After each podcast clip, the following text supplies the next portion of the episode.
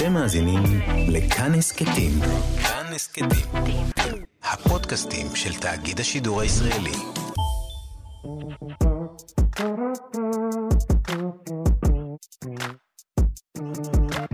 היי, היי. סתם, מה נשמע? איזה יופי שאתם פה, כי אני לבד היום, אני לבד, אף אחד לא הסכים, אני ביקשתי מכל כך הרבה אנשים, ואף אחד לא הסכים לבוא. כאילו, ואני גם חושב שאני הפודקאסט היחיד שמשלם ונותן מוניות. ובכל זאת אף אחד לא בא. יכול שזה קשור לריח שלי?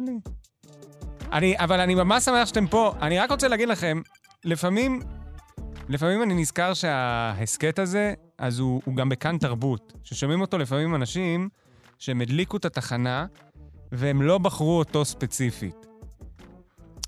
אני לא חושב שאני אומר דברים שאנשים בהאזנה פסיבית צריכים לשמוע. אני חושב שהם צריכים לבחור ספציפית את מה שאני אומר. הם, כאילו אמור להיות איזה הסכם בינינו, שהם מסכימים לשמוע את השטויות שאני אומר, ואז, אז אם אתם בנסיעה, אני ממש מצטער, אבל תישארו איתנו.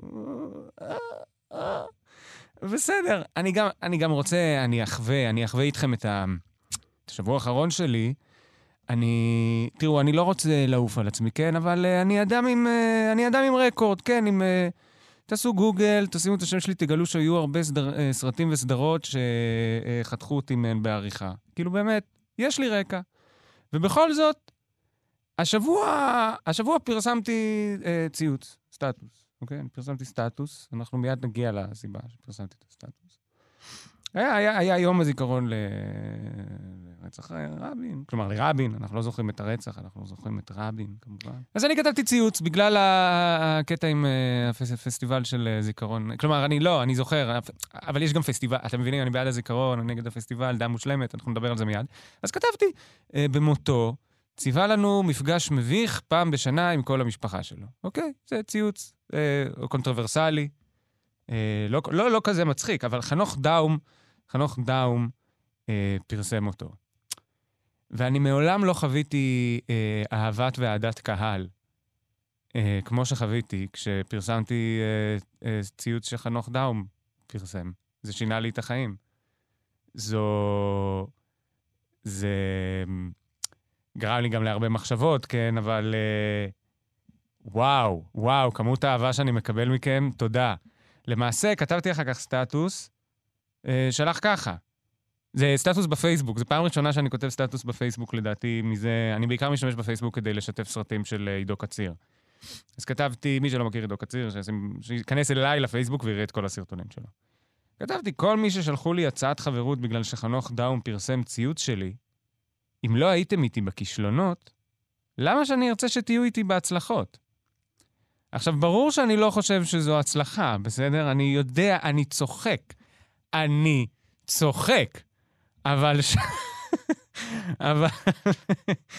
קיבלתי הרבה הצעות חברות, ואני מאוד שמח. בכל מקרה, אנחנו ב- ב- בספשייל דעות... כלומר, כשזה רק אני, אני קורא לזה ספשייל דעות מושלמות. אין פה, אנחנו נדבר היום על... על החוק נשם בפלילים של גדעון שר. אנחנו נדבר היום קצת על, ה, על מה שקרה עם רבין השבוע, מסתבר שהוא חזר, אבל קודם, בגלל שזה ההסקט שלי, ואני יכול להגיד מה שאני רוצה, משהו על המתמחים והרופאים. שוב, יצוין שזו דעה שהיא ראויה למי שבחר לשמוע אותה במיוחד, ולא מי שנוסע בנסיעה פסיבית באוטו. עכשיו, כפי שאתם יודעים, יש את המחאה של המתמחים, כדי לקצר את התורניות שלהם מ-עשרים ושש שעות, עכשיו אני...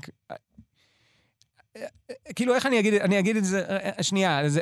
קודם כל אני בעד, כן? גם הטענה, כל הזמן הטענה היא שה-עשרים ושש שעות זה בשבילנו החולים, נכון? כלומר, שיקצרו את התורניות, כי אנחנו לא רוצים רופא שער, כאילו, עשרים ושש שעות שיטפל בן. אז קודם כל, זה נכון, אבל לא נכון באותה מידה בכל האיברים. אוקיי? כאילו... אני לא רוצה שמנתח מוח יהיה ער עשרים ושש שעות. יש דברים שאתם יודעים, אם האורתופד ער יותר מדי, בסדר. ניתוח, אה, כאילו תלוי, מוח לא. אורולוג, אני אומר לכם, מניסיון אישי, כדאי שישן כמה שיותר טוב בלילה. אבל כל השאר, כאילו, בסדר, אבל זה רק בנוגע לשיקול של טובת החולים. אני אומר, אם השיקול הוא אני, אז יש איברים שאני מוותר. זה, זה כל מה שאני אומר. ודבר שני, עכשיו פה אני הולך להגיד משהו פרובוקטיבי, או פרובוקטיבי, או מטומטם, אחד מהשניים, או מושלם, אחד מהשלוש, רופאים. אין אף פעם, כלומר, יש מחסור ברופאים, אבל אין אף פעם מחסור באנשים שרוצים להיות רופאים. זה מקצוע שתמיד יהיו יותר אנשים שרוצים לעשות אותו, מאשר אנשים שעושים אותו. ולכן רק מהזווית הזאת, של ביקוש והיצע, רק מהזווית הזאת, רגע, אני יודע שזכויות עובדים זה לא רק ביקוש והיצע, אבל רק מהזווית הזאת, אני רק אומר, שלא חשוב מה נעשה לרופאים, תמיד יהיו. אוקיי? זה משהו שאנשים רוצים לעשות. עכשיו, מי שיצא לו להיות בלא עלינו מיון, כנראה חווה שתי חוויות. אחד, הוא ראה עם הרופא שטיפל בו, נתן לו טיפול, אז הוא בטח אמר לו, וואו, זה אלוהים. יכול להיות שגם אמרת לעצמך, וואו, איך אני מבין את הרצון הזה להיות רופא ולטפל באנשים. ומצד שני, כנראה מה שאמרת לעצמך זה, אני לא מבין למה הוא עושה את זה. זה כל כך נורא. אז אני לא נכנס לשיקולים של אנשים שלמדו רפואה לעשות את זה, אני רק אומר שהם רוצים לעשות את זה. ועכשיו, במקצועות כאלה שאין הרבה אה, אפשרות לעסוק בהם, והרבה אנשים רוצים לעסוק בהם, גם המקצוע עצמו הופך באיזשהו מקום לקומודיטי. כלומר, אתה צריך לשלם כדי לעסוק בו. עכשיו, אני לא אומר שרופאים צריכים לשלם כדי... אתם יודעים, איפשהו במקום מסוים, אני טיפה אומר שמה שאפשר טיפה כאילו להגיד להם, תעבדו קשה יותר. בטח, כשגם במסגרת ההסדר הזה שאנחנו נותנים להם לעסוק במה שהם רוצים, בזמן שהם מציעים את החיים שלנו כמובן, מתישהו באיזשהו שלב הם גם מתחילים להרוויח המון כסף, ויש להם ביטחון כלכלי. ועוד דבר, לימודי רפואה זה דבר ממש יקר למדינה, לא לסטודנט. ויש, אין חסם בפני רופאים ללכת אחר כך ולקחת את הכישורים שלהם למקום אחר. כלומר, גם מותר, מדובר במצרך במחסור, גם כזה שעולה הרבה למדינה, וגם כזה שאחר כך אין בדיוק מחויבות מהצד השני כלפי המדינה, אלא ככל שהיא מכריחה. ולכן אני רק אומר, שאני לא חס על... כאילו, אם אני, אם אתם מדברים עליי, אז אני בסדר עם ה... אבל אם אתם רוצים לשאול... לא, לא, אם אתם רוצים לשאול... אני לא אומר, אני לא אומר. אני רק אומר... אני רק אומר ש... המון, המון בהצלחה עם המאבק שלכם. זה כל מה שרציתי להגיד. עכשיו... אני ממש מקווה שלא יקרה לי שום דבר בזמן הקרוב, וספציפית באיברים שנקבתי בהם, מוח ותחום האורולוגיה. זה שני האיברים הכי חשובים, אני הכי מקווה שלא יקומם. ככה, השבוע, השבוע הזה, קרו שני דברים, אנחנו לא, קרו המון דברים, מה זה קרו שני דברים? קרו שני דברים שאני החלטתי לדבר עליהם, כי הכי נוח לי, כי הם, מה שאנחנו תמיד, זה, זה הביב של ה... זה באמת כלום, זה באמת כלום. אבל השבוע, הקואליציה, לא, שר המשפטים, גדעון שר, החליט להגיש תזכיר הצעת חוק, כלומר, תזכיר, כלומר, חוק, הצעת חוק שהוא רוצה להגיש, אבל קודם הוא מפיץ אותה כדי שיתנו הערות, לגבי זה שלא ייתנו לנאש, לנאשם ופלילים להרכיב ממשלה. שזה הייתה אחת ההבטחות הבחירות שלו, של יאיר לפיד האמת, וזה חוק שכמובן המוטיבציה לעשות אותו, אתם יודעים, לפני שאנחנו מדברים על המוטיבציה, זה חוק שאמור לאסור על מישהו שהוגש נגדו כתב אישום, כמובן עם כל מיני סייגים שמיד נגיד, להרכיב ממשלה. עכשיו, כמובן שיש פה שאלה, האם החוק הזה פרסונלי? כי יש אדם אחד ספציפי, שהוא, כלומר, מעמיד את עצמו לראשות ממשלה מדי פעם, ויש לו כתב אישום שהוגש עליו. והקטע עם העניין הזה הוא שלפני שנוגעים במהות, אי אפשר להתחמק מזה שמדובר ב...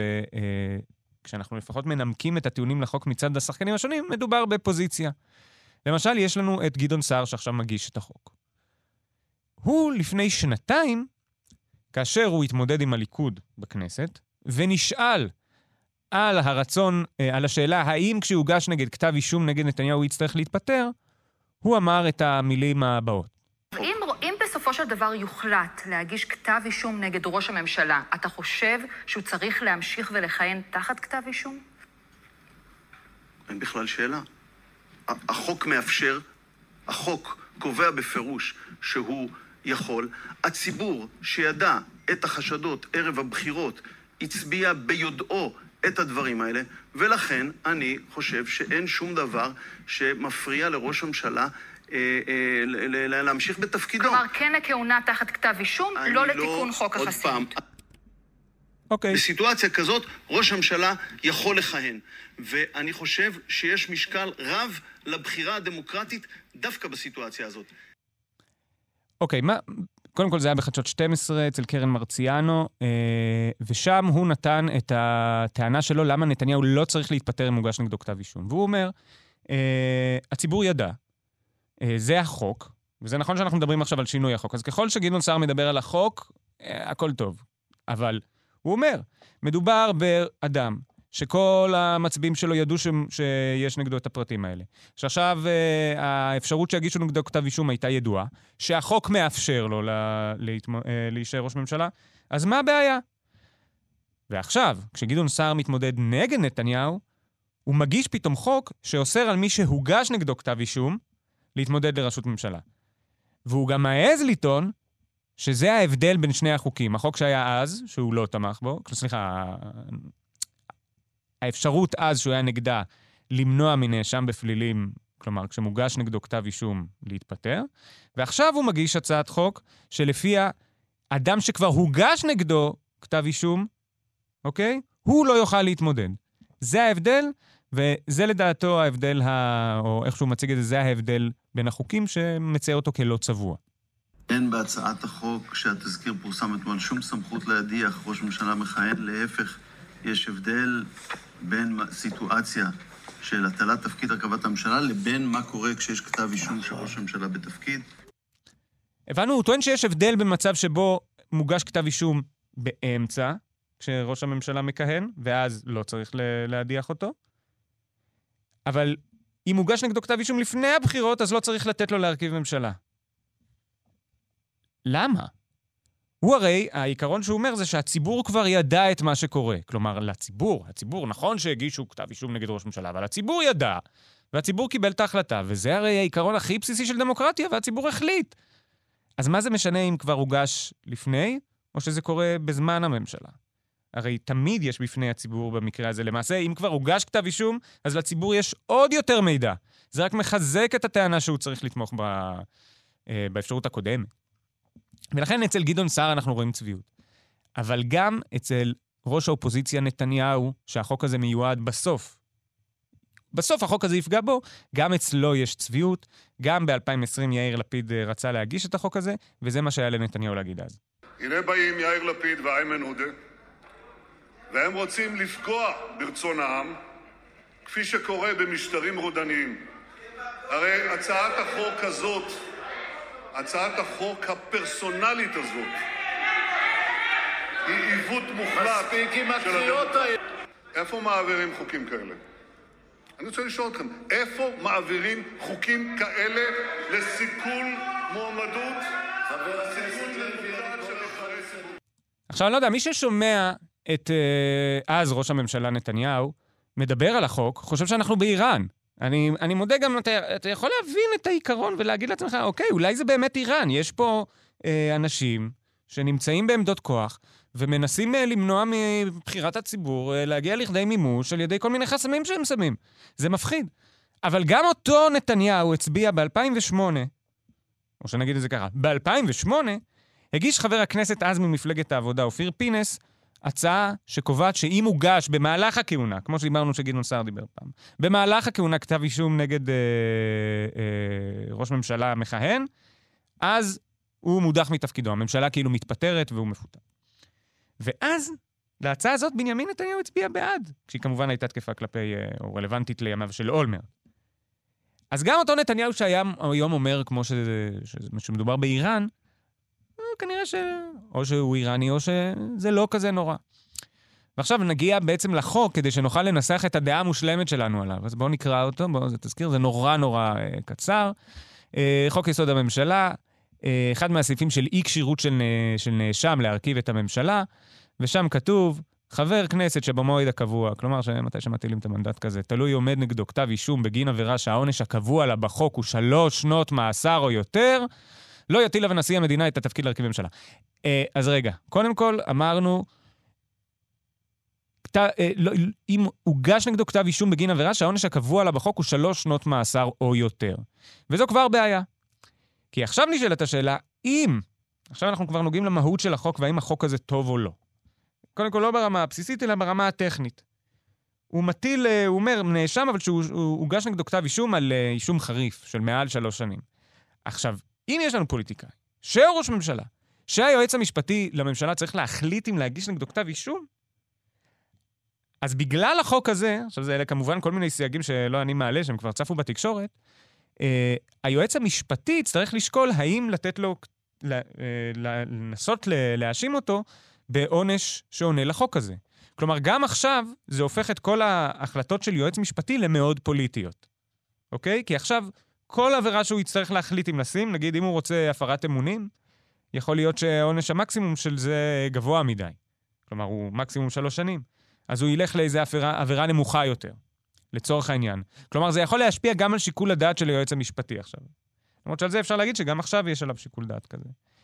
Uh, הדבר השני הוא שיש עוד סעיף קטן בחוק, שבו uh, כתוב לא יושבע כראש הממשלה, אלא אם קבע יושב ראש ועדת הבחירות המרכזית, לפי האמור בכתב האישום, כי אין עם העבירה בנסיבות העניין משום קלון. כלומר, ליושב ראש ועדת הבחירות פתאום, שזה שופט, שהוא אחראי על הגוף הזה שנקרא ועדת הבחירות שמארגנת את הבחירות, יש פתאום סמכות להחליט האם העבירה הזאת, שבה מואשם המועמד לראשות ממשלה, יש עם הקלון או אין עם הקלון.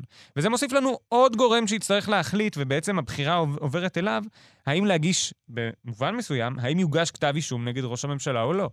כלומר, כל החוק הזה גם הופך לאיזשהו אה, עוד בירוקרטיה בדרך לשאלה האם להרשיע ראש ממשלה או לא, וזה גם אולי מעוות את הדין נגדו, כי זה מכניס עוד כל מיני שיקולי דעת לעוד כל מיני גורמים אה, שמושפעים מזה. עכשיו, מה בעצם הדילמה הבסיסית הגדולה עם החוק הזה? השאלה האם אנחנו נותנים לציבור להכריע, או שאנחנו לוקחים ממנו את זכות ההכרעה ואומרים לו, הנה איזשהו סף שבו אתה לא מצביע לראש ממשלה. עכשיו, כמובן, גם לזה יש צד שני. הרי אם הציבור מחליט שהוא לא רוצה בכל מקרה ראש ממשלה עם אה, כתב אישום, אז הוא מחוקק חוק. כלומר, החוק הזה, גם החוק שמונע מראש ממשלה להתמודד, הוא חוק שיתקבל, אם הוא יתקבל, הוא יתקבל על ידי הציבור. ואז אם הציבור מגביל את עצמו, זה לא בסדר? עכשיו, לדעתי התשובה לזה היא בסוף די מתמטית. אם החוק הזה יעבור, כי רוב בכנסת רוצה שהוא יעבור, ואז נגיע לעוד בחירות. ובבחירות האלה יהיה מועמד שהוגש נגדו כתב אישום שתהיה לו אפשרות פוליטית להרכיב ממשלה. אז גם יהיה לו רוב שיוכל להפיל את החוק הזה. ואז זה פשוט לא משנה. הדבר היחיד שאולי עובד עם השאלה האם זה משנה או לא, הוא האם יש איזה משהו בירוקרטי בזה שהכנסת תהיה חדשה, ויש עבר ראש הכנסת יכול להיות ממפלגה כזאת ולא אחרת. אבל בגדול, זה סתם. זה עיקרון שתלוי כל הזמן ברוב הזמני של הכנסת, ולכן גם אם יש פגיעה דמוקרטית בחיקוק שלו עכשיו, אה, סבבה, אפשר לתקן את זה בכנסת הבאה. ולכן הוא גם מיותר. ולכן כל מה שהסברתי לכם עכשיו, לא ברור למה. עכשיו, עוד דבר שקרה השבוע, חוץ מהסטטוס המדהים שכתבתי ושחנוך דאום שיתף בנושא, זה שהיה השבוע את היום זיכרון לרבין, שכל שנה הופך כרגיל לעיסוק בשאלה של מי רצח את רבין. עכשיו, לי יש, לי יש מחשבות בנושא, אני חושב שזה היה זה מישהו בשם יגאל עמיר, אבל הנושא הזה חוזר לדיון מדי, מדי שנה, והשנה מה שהשתנה הוא שהיה את הטקס על הר הרצל, וראש האופוזיציה נתניהו לא הגיע. והייתה טענה שנתניהו אה, לא ממלכתי במעשה הזה. אה, שזה כמובן נכון, המעשה כמעשה הוא לא ממלכתי, כי הטקס אמור להיות ממלכתי. אבל עכשיו אני רוצה להשמיע דברים שאמר הנכד של אה, רבין, יונתן בן ארצי, בטקס שהתקיים אה, בבית הנשיא. הטקס לזכר רבין בבית הנשיא. אחרי שנים חשוכות של פחד ושיתוק, עם ישראל זקף את הגב. ולאחר מלחמה ארוכה על חירותו ועל דמותה של הדמוקרטיה, עם ישראל ניצח. שלטון העם ניצח את שלטון היחיד. עכשיו יש פה טקס ממלכתי שמתקיים אצל הנשיא, שנותנים למשפחה של ראש הממשלה הנרצח לבוא ולדבר לזכרו. והם שנה אחר שנה, כפי שדיברו על זה, כמובן, הם מנצלים את זה בכל זאת להבעה של דעות פוליטיות. אחר כך, זה היה טקס שהיה אצל בית הנשיא. אחר כך היה טקס בהר הרצל. ובו נתנו גם לדליה רבין לדבר, הבת של רבין. וזה מה שהיה לה להגיד. אני מודה לכם על האמירה הברורה, ואני שמחה כל כך וגאה, שהגעתי עד הלום, היה שווה לסבול עשרים ושש שנים, בשביל לשמוע כאן, ביום הזה, במקום הזה, את הדברים שלכם. עכשיו, הבעיה במקרה הזה, זה משהו מאוד לא ישראלי שיש למשפחה, אני מתאר לעצמי באיזה שהם כללי טקס, שאין לי מושג איפה הם כתובים, שיש למשפחה זכות להשתתף בטקס ממלכתי. זה משהו שהוא כמעט, סליחה, הוא כמעט מלוכני בעיקרון שלו, ו... אני לא יודע כמה דברים כאלה יש בחוק. יש כל מיני, אני יודע, מוסדות הנצחה שהם עדיין אולי נקבעו בחוק, שיש כל מיני בני משפחה שמעורבים בהם, אבל פה יש ממש טקס ממלכתי שהמשפחה מקבלת בו תוקף. עכשיו, פה אני חושב שזה בדיוק הבעיה. מצפים מנתניהו למלא את התפקיד הממלכתי שלו. וזה נכון, זה היה התפקיד הממלכתי שלו כראש אופוזיציה להשתתף. בטקס הממלכתי הזה, וזה נכון, זה טקס ממלכתי, הוא נקבע באופן ממלכתי, שני הטקסים האלה, גם הטקס אצל בית הנשיא, שבו אני לא חושב שראש הממשלה וראש האופוזיציה משתתפים בדרך כלל, וגם הטקס אחר כך בהר הרצל. אלה טקסים ממלכתיים, כי הממלכה יצרה אותם ככאלה. אבל משום מה, הממלכה יצרה את הטקס הממלכתי הזה, תוך אה, יציקה לתוכו של ערכים שהם לא ממלכתיים במובנים ישראלים, שזה מתן זכות למשפחה, ספציפית לדבר. משפחה שאפשר לחשוב שהיא מעולה, ואפשר לחשוב שהיא לא מעולה. אבל היא משפחה. והזכות שניתנה לה להשתתף בטקס הממלכתי הזה, היא כתוצאה מקשר דם. ואז הדעה, באמת, דעה, וואו, לא שמענו אותה בתקשורת מעולם, היא ש... וואו, אני באמת, אני, אני פשוט מתרגש מלהגיד את הדעה הזאת. שהציפייה מנתניהו להתנהג בממלכתיות, בטקס ממלכתי, שנחטף לפרקטיקות שאינן ממלכתיות, הוא לא הוגן. לא הוגן. כמו שזה לא הוגן, אגב, שמנצלים הרבה פעמים כל מיני תקסים ממלכתיים, גם לצרכים אחרים שהם צרכים, כמו נאומים של יולי אדלשטיין, יולי אדלשטיין בזמנו לצורך העניין, לדעתי בטקס השאת המשואות, שגם היו הרבה פעמים מאוד, הם כביכול היו ממלכתיים, אבל היו מלאי פוזיציה לצורך העניין. בסדר. זה... זו הדעה בנושא הזה, במקרה הזה, אני עם ביבי, מה אני אגיד לכם? ככה אני יכול לשמור על איזה...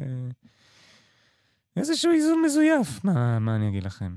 וזהו, זה, זה בגדול מה שיש לי אה, להגיד על זה, חוץ מזה ש, שהאמת שנזכרתי, היה טקס בהתחלה גם, גם אצל הנשיא, ואחר כך היה טקס בכנסת, אה, סליחה, בהר הרצל, ואז היה גם טקס בכנסת, שבו, שבו יאיר לפיד התבטא.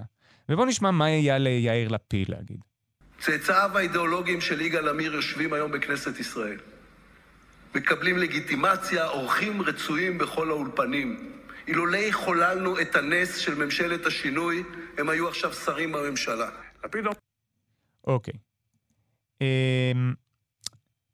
הוא בגדול אמר שהצאצאים של יגאל עמיר נמצאים בכנסת, הוא גם אחר כך הקביל, הוא אמר שלפני עשרים וחמש שנה, עשרים ושש שנים ברצח, זה היה מתנגדי הדמוקרטיה, נגד יועדי הדמוקרטיה, ואז אה, עכשיו זה עדיין אותו דבר, וגם עכשיו יש סכנה לדמוקרטיה.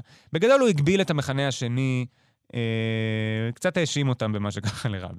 עכשיו לי אין בעיה עם זה, אין לי גם הכרעה, אני הגעתי למסקנה שאני לא הולך להכריע בוויכוח ההיסטוריוני מה הוביל לרצח רבין, כי אני לא יודע.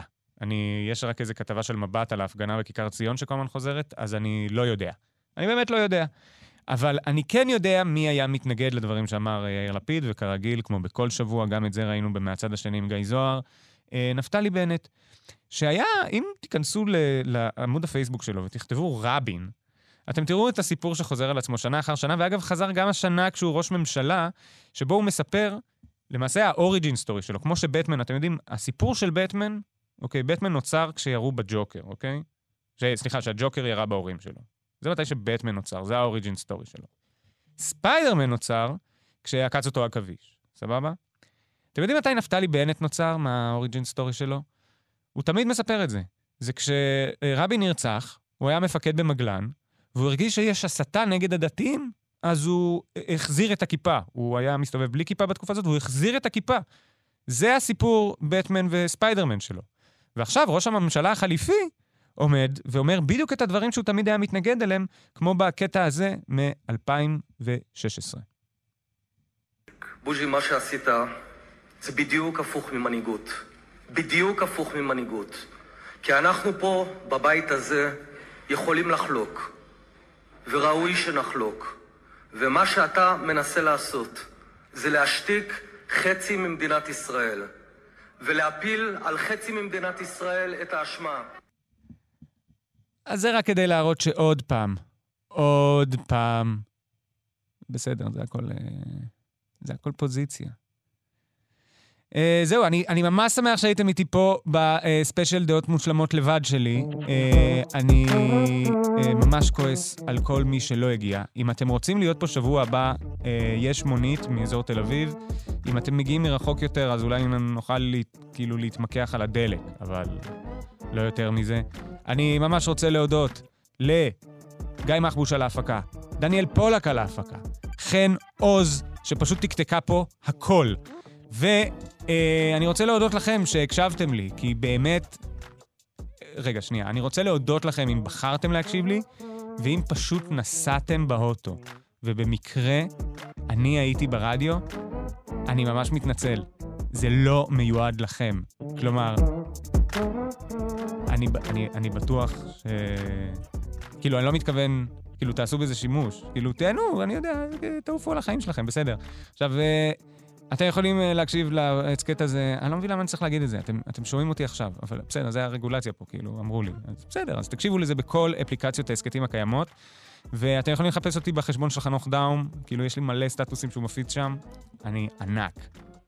אני באמת, כאילו, אחת התוכניות הנצפות בערוץ של חנוך דאום. יאללה ביי. אתם מאזינים לכאן הסקטים. כאן הסקטים. הפודקאסטים של תאגיד השידור הישראלי.